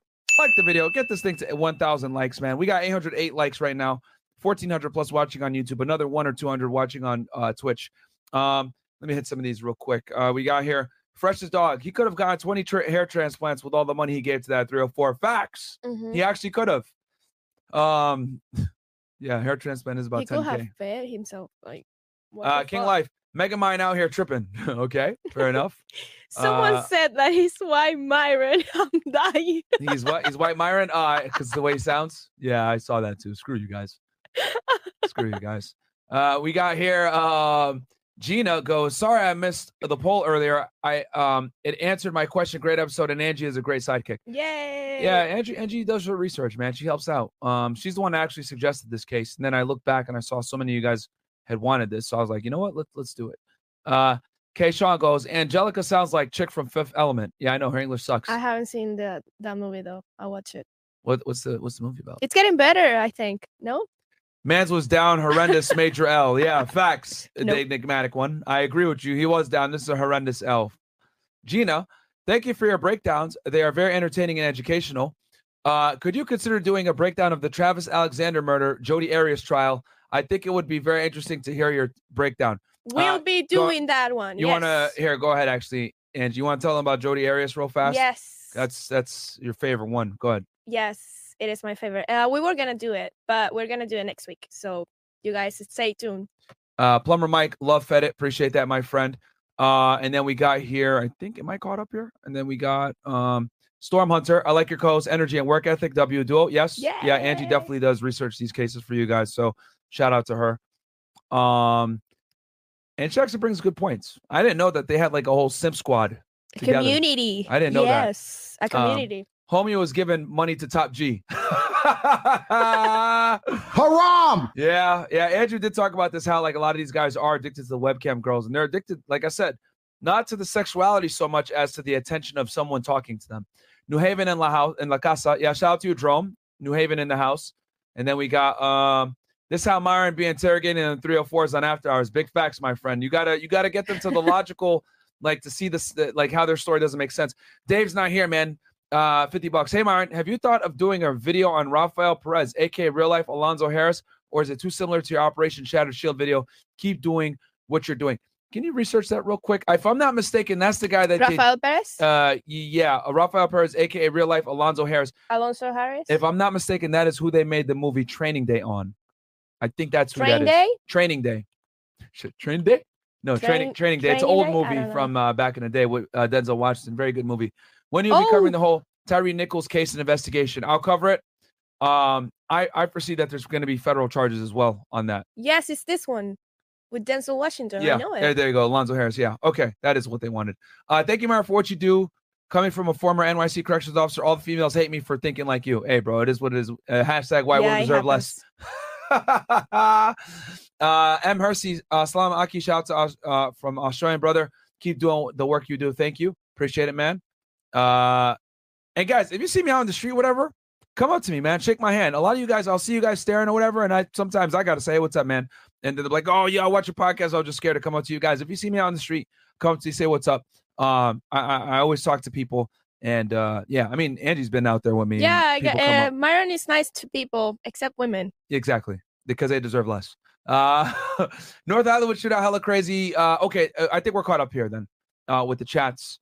Um I mean girls come up to me too sometimes for the show. Not as often, obviously, but I'll say what's up to y'all as well. I'm just kidding about being mean to girls. Um and guys, real quick, uh, like remember guys, I teach you guys to not be simps. If a girl treats you well, treat her well back. You know, except if her name's Angie. Uh Michael Me stroke one dollar. I appreciate that. El otro. Uh, and I think that's it, right? We're caught up. Okay, cool. Back to the documentary, guys. Uh, thank you for being patient. Also, like I said before, we got 800, uh, 1400 guys watching the show right now. Do me a favor, please like the video. Uh, get me to 1,000 likes, man. and I'll be very happy. Uh, only that's like another 100 plus likes, and we'll be good. All right, let's keep going. And you got anything before I keep playing this thing? No, I'm just reading the, The chat, chats? man. Like these guys. Yeah. authorities multiple times up until this point that Cody told him, quote, he would take care of it, end quote. Grant staged the scene and then tried to plant the seed that Cody was going to kill their parents to protect him. They tell him that they know that Cody didn't shoot anybody. The evidence shows that nobody in the house fired a weapon. She she never she never held a gun. She didn't have a gun that night. Fact. He never fired a gun. Fact. He never fired a gun. Never did. All right, this is the confrontation phase, guys. When you so you you know you do your small talk right in the interview, right? You do your small talk, you build rapport, read them the rights. You have the rights to remain silent, blah blah blah.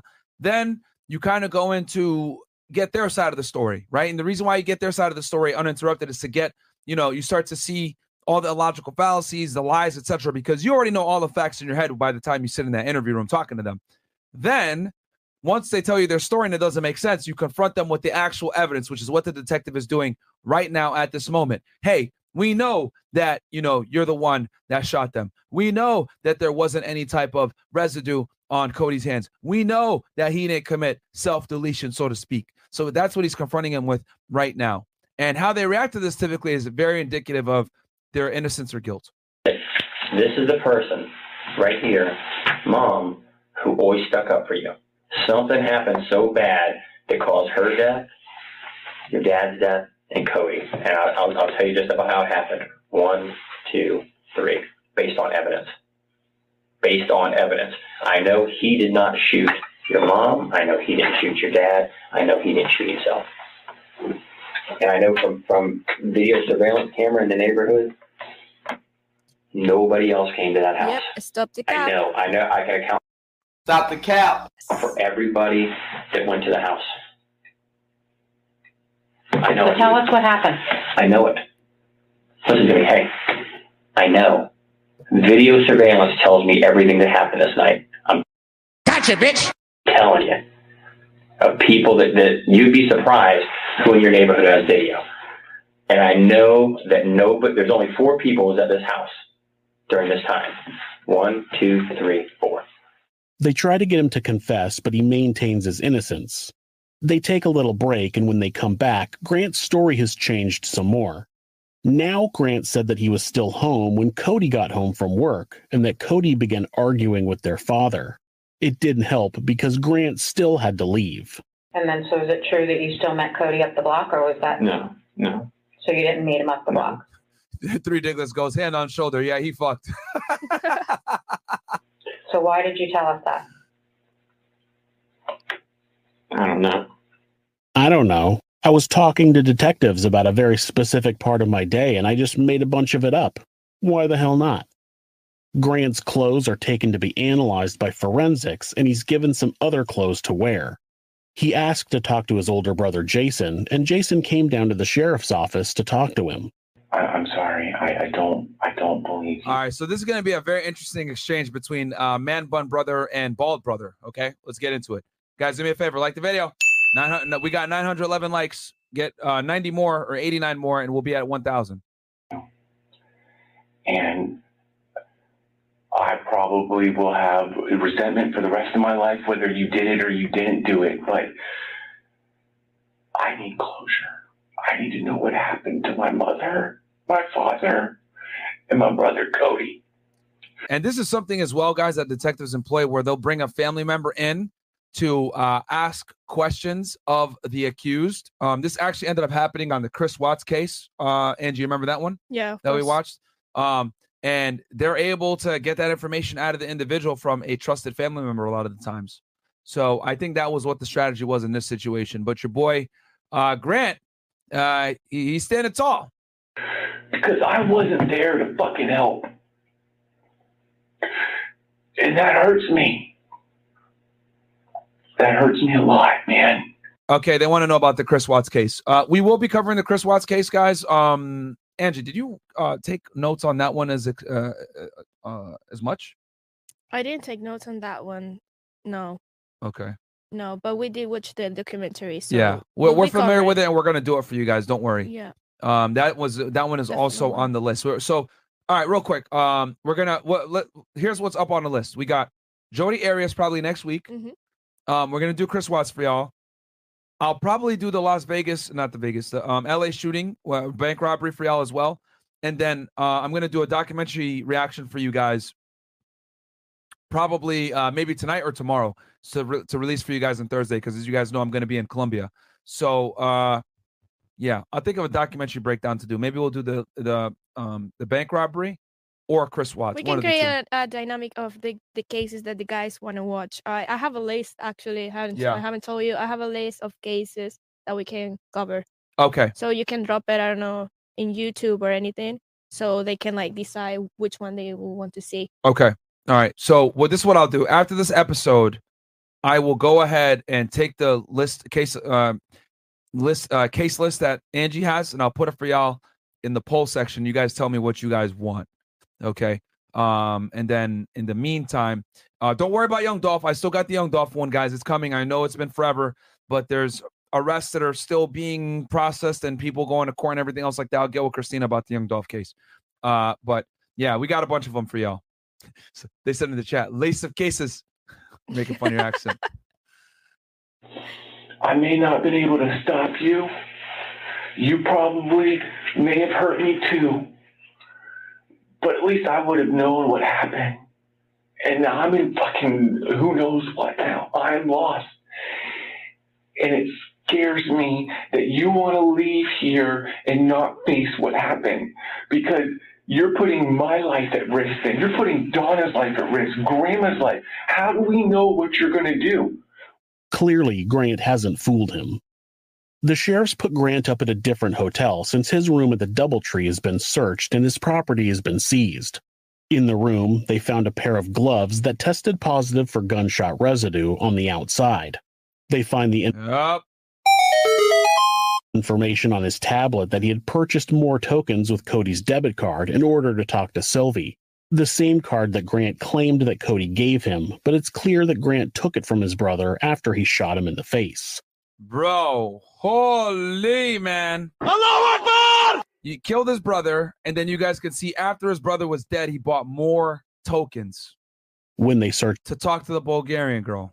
Grant's computer, they found pictures of credit cards that belonged to his parents, his grandparents, an uncle, and one of his cousins.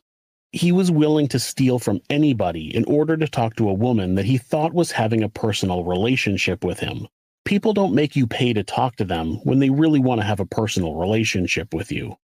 The search of his computer also included logs that a USB drive had been plugged in at 11:32 p.m. on January 24th and unplugged at 12:27 a.m. on January 25th. They showed that Chad's iPhone had been plugged into Grant's computer at 11:39 p.m. on January 24th. It was unable to connect to the computer because it would have needed prior permission, so it was unplugged. Then the phone was placed into recovery mode and plugged back into the computer at 11:43 p.m. the same night. There had been a search history on Grant's tab. They said, Angelica got a hand tattoo para las calles. Calles, para las calles to the streets. yes, tablet about how to unlock an iPhone. The logs of Chad's iPhone showed that the USAA bank app had been unlocked using a fingerprint at 12:08 a.m. on January 25th. This is about to get crazy, guys. The defense actually brought this up, thinking it was a way to show that Chad could have still been alive after investigators theorized that they had been killed. Uh, nope. You guys are about to see an evidence that was not true. I think what they really showed was that Grant had pressed his dead father's finger against the phone so he could log into his bank app. One thing that investigators What the fuck? Holy.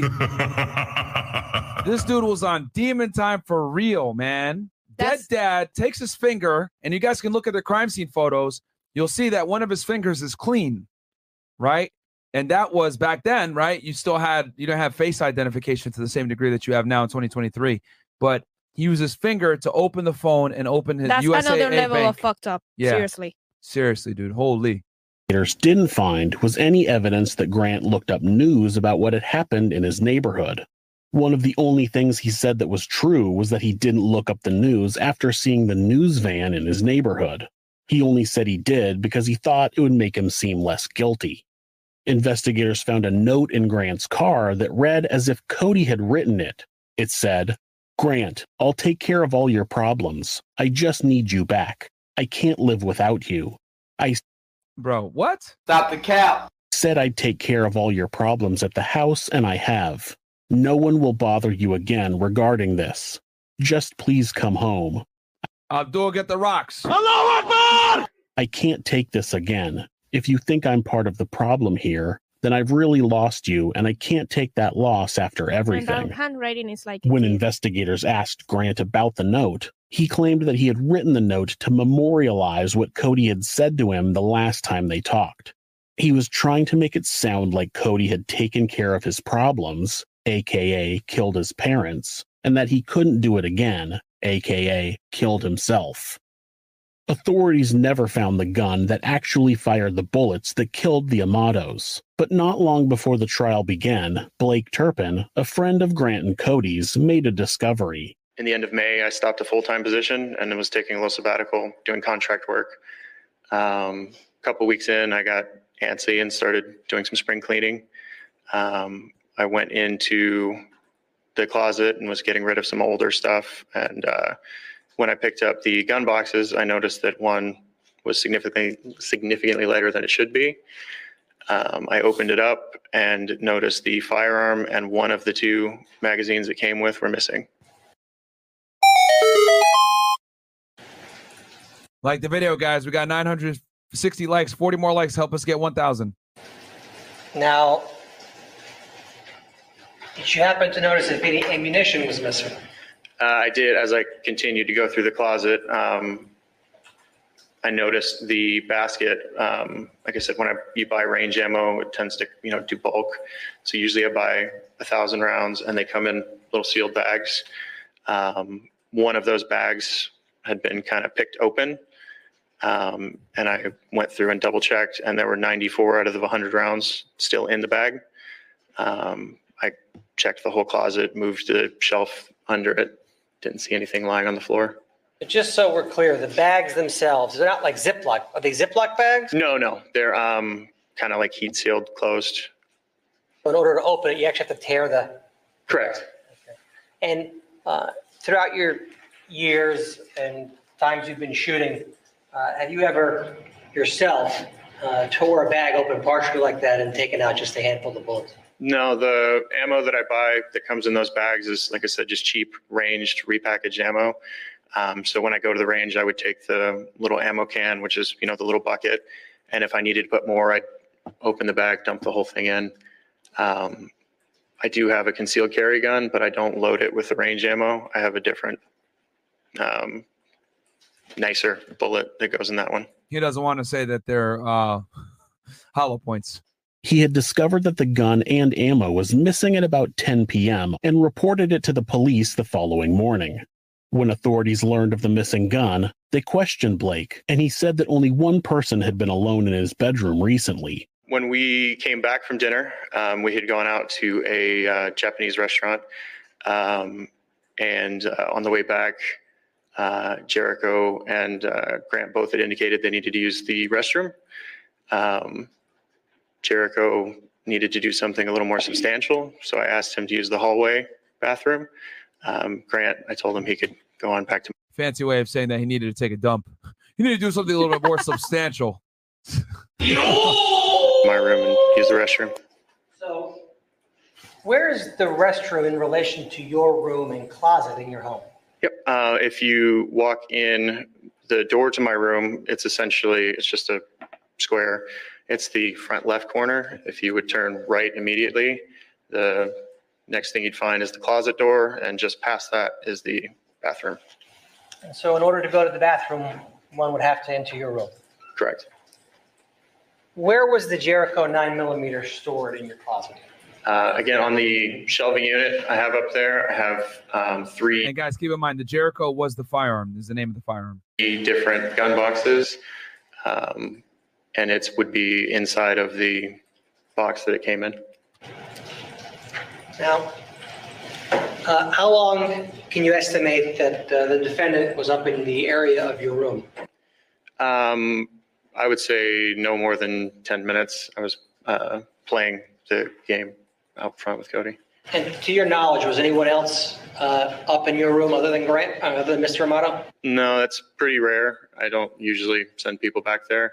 Um, I also have a pit bull, um, and I tend to keep my door shut when he's uh, when we're home and when I'm not home because I don't like him in there crawling around on the bed. It's believed that Grant saw an opportunity to take a gun from Blake's closet, and that's the gun that he used to kill his family. That gun has never been recovered.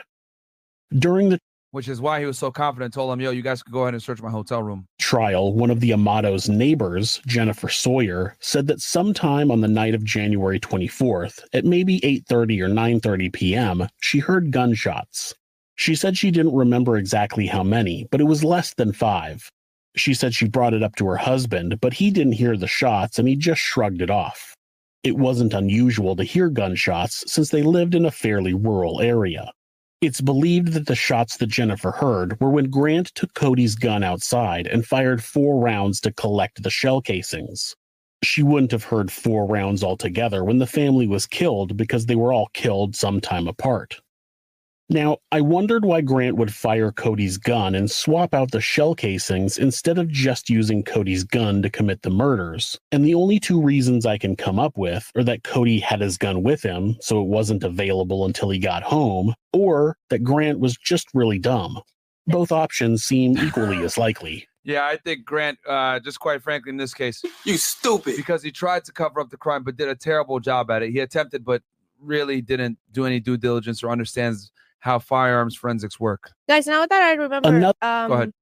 Uh, Cody's girlfriend told the police. I should have said this earlier, but uh, Cody's girlfriend told the police that he said to her that he thought that this guy Grant was gonna kill his whole family. So there you go. Oh, r- wait, Cody. Cody's girlfriend, like the guy. Yeah, the, the yeah, that brother got guy- killed. Yeah. His girl predicted this. Yes. No. Uh, Cody told her that he thought. Grant would do it. Yeah. Wow. Was that brought up in the trial? I don't know. You don't know. That's crazy, man. So even the brother knew that this guy was gonna do it. Other neighbor who supposedly heard gunshots was Rodney Funk. The defense called him to the stand to testify that he heard gunshots the following morning, but it was a complete clusterfuck. When the defense asked him if he heard gunshots the morning of January 25th, he said no. When they asked him if he heard a popping sound, he said yes. It turned into a bit of an argument between Rodney and the lawyer, who claimed his police report said he heard gunshots. He And just so you guys know, this is an L for the defense, by the way, because yo, you're thinking he's going to be able to go in there and confirm and give your, you know, your defendant a little bit of wiggle room, and he ends up saying, "Oh no, it just sounded like popping sounds," which could be anything. Corrected the defense that he said he heard three popping noises at about nine o'clock in the morning, and he told police that they could have been gunshots, but he didn't hear gunshots. He heard popping noises. Because he he did confirm that the popping sound. noises came What was that, Andrew? Go ahead. Because he knows how gunshots sound. Like Exactly. from the direction of the Amato residence. The prosecutor cleared things up pretty quickly. What, what level or degree of, of certainty are you that what you heard were gunshots? Do you know what I'm asking? If you have like a, like a scale of one, you don't know what it is, and 10, you're absolutely certain it is, were gunshots. What level of certainty do you think you're at? There, there weren't gunshots, there were just popping sounds. Now, what a gun sounds like inside a house being discharged, I have no idea. But it didn't sound like it just, was just un- unusual hearing the popping sounds that early in the morning. Then later on, noonish, well, uh, a friend called and said there was a homicide by your house. Then I trying to put two to two together. Okay, so, so when you initially heard them, you didn't think they were gunshots? No, sir. It was just unusual hearing those popping sounds that early in the morning. Could have been a hammer, somebody working around on the property. I have no idea. The problem with what Rodney heard was that it was supposed to be at around nine o'clock in the morning. That was after Cody should have been at work, and it was about the same time that Deputy Motorson was at the Amato home doing a welfare check. Deputy Motorson said he banged on the door and pounded on the windows. Is it possible that Rodney heard Deputy Motorson trying to get the attention of the Amatos? It's much more likely than the Amatos being shot at 9 a.m. the morning of January 25th. To this day, Grant Amato maintains his innocence. So, based on the claim that he left the house at about midnight, the prosecution describes what would have needed to happen in the house in order for the murders to not be carried out by Grant. Let's say it's at midnight. All right, this is a pretty good summary here. So let's check this out because eh, remember, guys, a lot of the times when you're presenting a case, right, like the YNW Melly cases like this, the reason why the state's case is so strong is they're able to take circumstantial evidence and paint it in a way where the circumstantial evidence, when stacked and working together, shows that no other situation could have happened. Okay, and that's what the prosecutor is going to illustrate here. Or one, or two, or three, or four, or five, or six. What does he find? He finds Margaret Amato sitting at her desk. We know she's sitting at her desk because dead bodies don't move on their own. Sitting at her desk, not doing anything. Not doing anything. Remember all that testimony about computers? The last time a human being touched that computer was 4:44 p.m. Remember that? 4:44 p.m. So that means Margaret Amato had to have been sitting at that desk. Where am I at now? Midnight, six hours, just sitting there, doing nothing. Intruder walks in, pops her in the back of the head, puts a bullet hole right in the back of her head. Now, to play devil's advocate, she could have done other things for six hours and then just happened to sit back down at her computer when she got killed. I mean, it's possible. Then, Okay, now dead bodies don't move themselves. So let's go to the next one. Chad the dad. Chad the dad's in the kitchen. Now, let's talk about that. Chad the dad.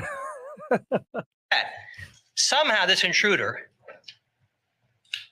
kills Margaret, runs across the other side of the house to where Chad is still wearing the clothes he was wearing when he left work. Remember that video at CVS?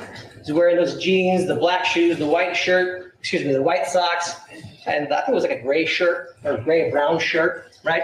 With his lunchbox by the floor. So sometime between midnight and 6 a.m., Chad is standing in the kitchen with his head facing up up to the cabinet. We know his head was facing up because if you remember the testimony from the medical examiner yesterday, she said that the trajectory from that bullet was down to up. So what does that inference? Well, he's probably going towards the cabinet, you know, putting stuff away. So he's standing with his head to the cabinet, his back to where the shooter is. The shooter comes all the way around the back side of the house. And by the way, Chad apparently can't hear because he didn't hear the bullet ring out with his wife when she got shot. And bang, second shot of the night, of this mystery night. Bullet in the back of his head. He goes down. Amy testified that that first shot wasn't necessarily fatal. He's still alive. And you can see, So he kills his. you don't need forensics to see first. those fingers. Yeah, that's what it looks like. Because the dad comes in later in after uh comes back from work, and then you guys can see how the dad was struggling to live. in the blood. Those are his hands. His hands are covered we'll talk about that later too, because there was one finger there wasn't. But anyway, this intruder then, second shot, it's important to point out that the prosecutor says that Chad's hands were covered in blood except for one of his fingers. That was the finger that Grant used to unlock Chad's banking app. He picked up his dead father's hand, wiped the blood off one finger, and pressed it against his phone. Why? So he could try to get more money to feed his addiction to a cam girl. Then, hey now, don't forget, there's three people in the house. So now somehow,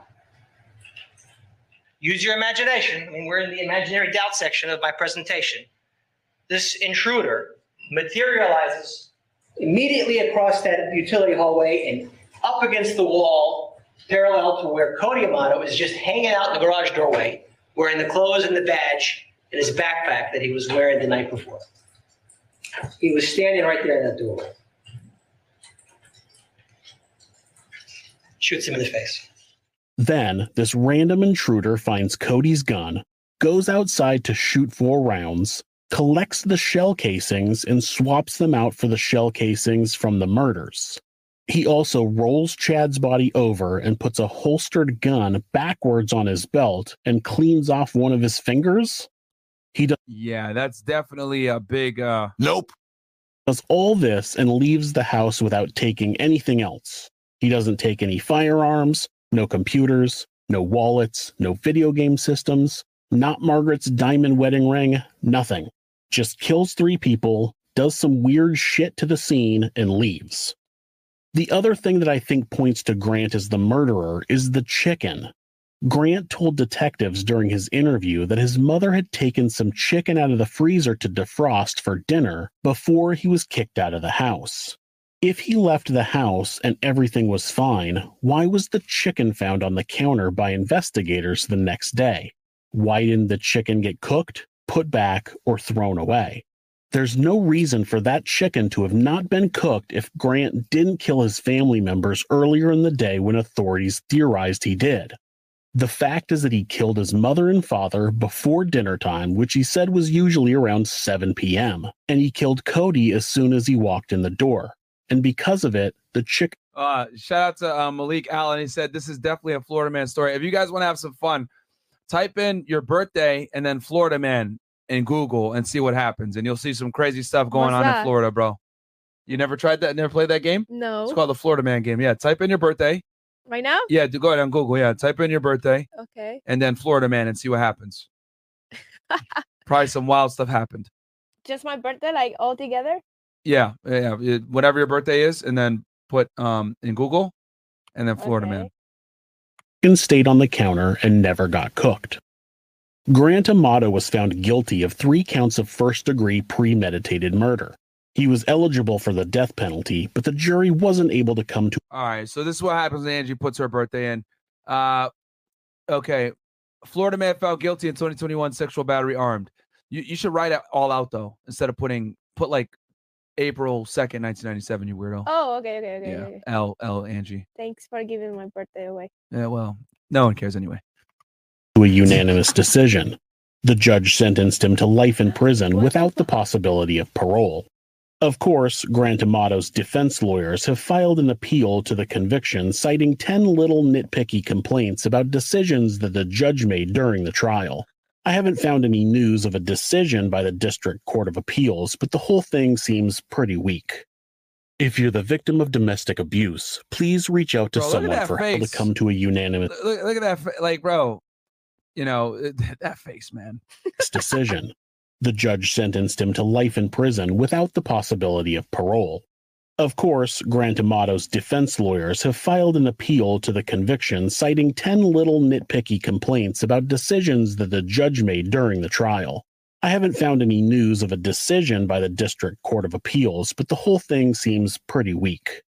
If you're the victim of domestic abuse, please reach out to someone for help. Please call the National Domestic Abuse Hotline at 1 800 799 SAFE. Or in this case, if you have a crazy ass son that wants to be a simp, yeah, hit hit up that hotline.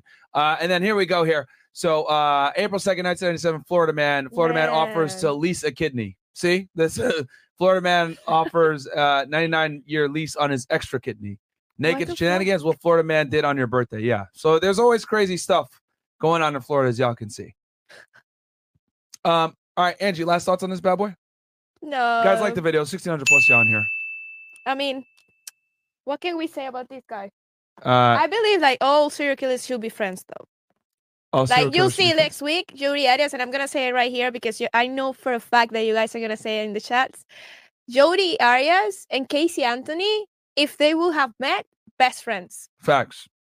This, This girl. guy, well, I don't know. I think I think I think uh, Jodi is I can't even crazier than him, though. Casey. I think Jodi's crazier than Casey Anthony.